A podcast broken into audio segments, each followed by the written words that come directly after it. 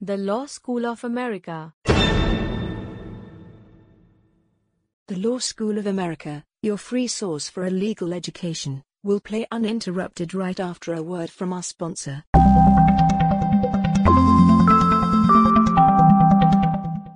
Homicide is the act of one human killing another. A homicide requires only a volitional act by another person that results in death, and thus a homicide may result from accidental, reckless, or negligent acts even if there is no intent to cause harm.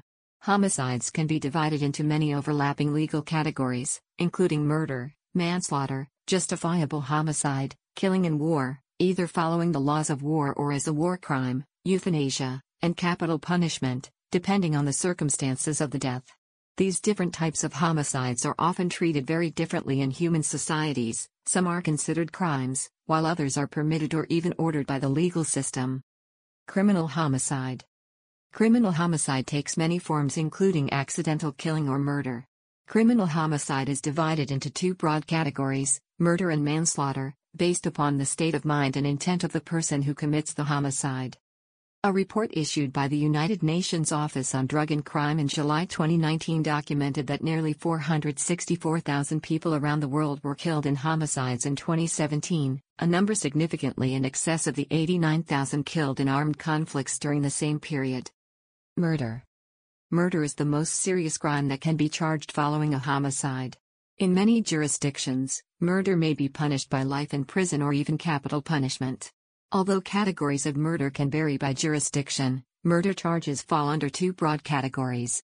First degree murder, the premeditated, unlawful, intentional killing of another person. Second degree murder, the intentional, unlawful killing of another person, but without any premeditation. In some jurisdictions, a homicide that occurs during the commission of a dangerous crime may constitute murder, regardless of the actor's intent to commit homicide. In the United States, this is known as the felony murder rule. In simple terms, under the felony murder rule, a person who commits a felony may be guilty of murder if someone dies as a result of the commission of the crime, including the victim of the felony, a bystander or co felon, regardless their intent, or lack thereof, to kill, and even when the death results from the actions of a co defendant or third party who is reacting to the crime. Manslaughter Manslaughter is a form of homicide in which the person who commits the homicide either does not intend to kill the victim, or kills the victim as the result of circumstances that would cause a reasonable person to become emotionally or mentally disturbed to the point of potentially losing control of their actions. The distinction between murder and manslaughter is sometimes said to have first been made by the ancient Athenian lawmaker Draco in the 7th century BC. The penalty for manslaughter is normally less than the penalty for murder. The two broad categories of manslaughter are Voluntary manslaughter, the intentional, unpremeditated killing of another person as the result of a disturbed state of mind, or heat of passion. Involuntary manslaughter, the unintentional killing of another person through an act of recklessness that shows indifference to the lives and safety of others, or an act of negligence that could reasonably be foreseen to result in death. The act that results in death may be intentional, such as pushing somebody in anger, but their death, such as by their subsequently falling, striking their head, and suffering a lethal head injury, is not. Another form of manslaughter in some jurisdictions is constructive manslaughter, which may be charged in the event that a person causes a death without intention, but as the result of violating an important safety law or regulation. Defenses to homicide. Not all homicides are crimes, or subject to criminal prosecution. Some are legally privileged, meaning that they are not criminal acts at all. Others may occur under circumstances that provide the defendant with a full or partial defense to criminal prosecution. Common defenses include self defense. While most homicides by civilians are criminally prosecutable, a right of self defense, often including the right to defend others, is widely recognized, including, in dire circumstances, the use of deadly force. Mental incapacity a defendant may attempt to prove that they are not criminally responsible for a homicide due to a mental disorder. In some jurisdictions, mentally incompetent killers may be involuntarily committed in lieu of criminal trial. Mental health and development are often taken into account during sentencing. For example, in the United States, the death penalty cannot be applied to convicted murderers with intellectual disabilities. Defense of infancy Small children are not held criminally liable before the age of criminal responsibility. A juvenile court may handle defendants above this age but below the legal age of majority, though because homicide is a serious crime some older minors are charged in an adult justice system. Age is sometimes also taken into account during sentencing even if the perpetrator is old enough to have criminal responsibility. Justifiable homicide or privilege, due to the circumstances, although a homicide occurs, the act of killing is not unlawful. For example, a killing on the battlefield during war is normally lawful, or a police officer may shoot a dangerous suspect in order to protect the officer's own life or the lives and safety of others. The availability of defenses to a criminal charge following a homicide may affect the homicide rate. For example, it has been suggested that the availability of stand your ground defense has resulted in an increase in the homicide rate in U.S. jurisdictions that recognize the defense, including Florida. By state actors, Killings by government agents may be considered lawful or unlawful according to domestic law, international law to which the government has agreed by treaty, peremptory norms which are de facto enforced as obligatory on all countries, such as prohibitions against genocide, piracy, and slavery.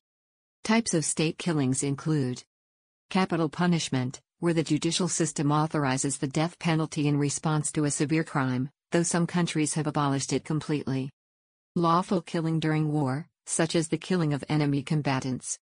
Lawful use of deadly force by law enforcement officers to maintain public safety in emergency situations. Extrajudicial killing, where government actors kill people, typically individuals or small groups, without judicial court proceedings.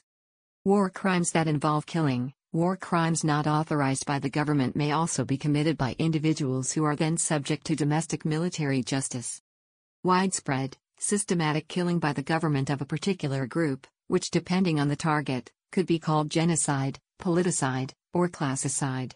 In some cases these events may also meet definitions of crimes against humanity. Scholars study especially large homicide events, typically 50,000 deaths in five years or less, as mass killings. Some medium and large scale mass killings by state actors have been termed massacres, though not all such killings have been so named. The term democide has been coined by Rudolf Rummel to describe murder by government in general, which includes both extrajudicial killings and widespread systematic homicide. Killings by government agents might be called murder or mass murder in general usage, especially if seen by the commentator as unethical, but the domestic legal definitions of murder, manslaughter, etc., usually exclude killings carried out by lawful government action.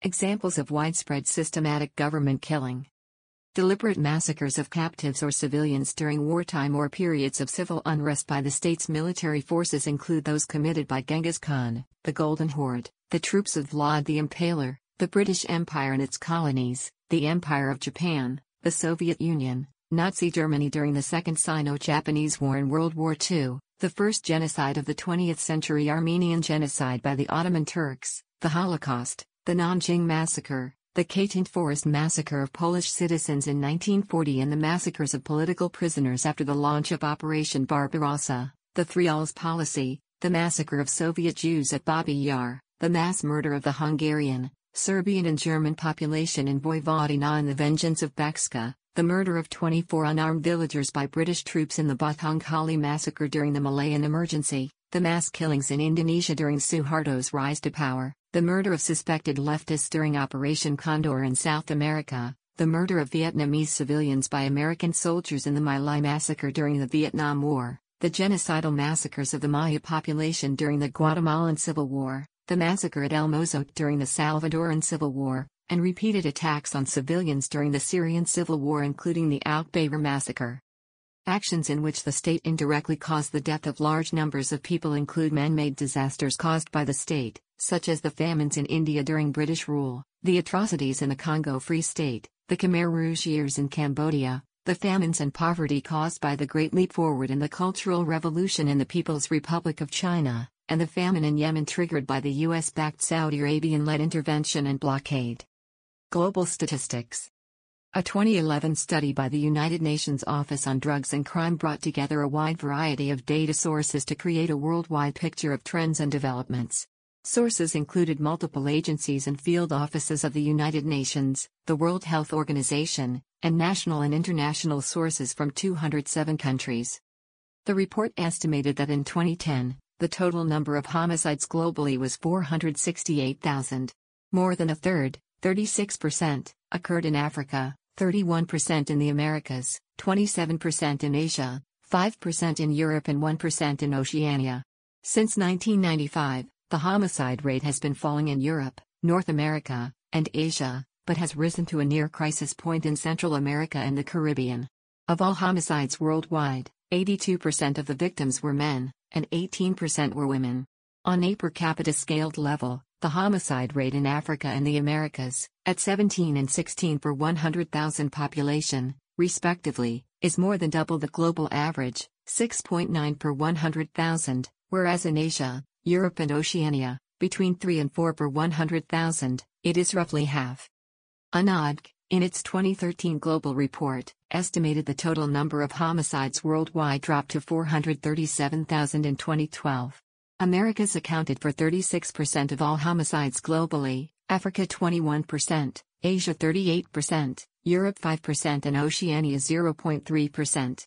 The world's average homicide rate stood at 6.2 per 100,000 population in 2012, but the Southern Africa region and Central America have intentional homicide rates four times higher than the world average.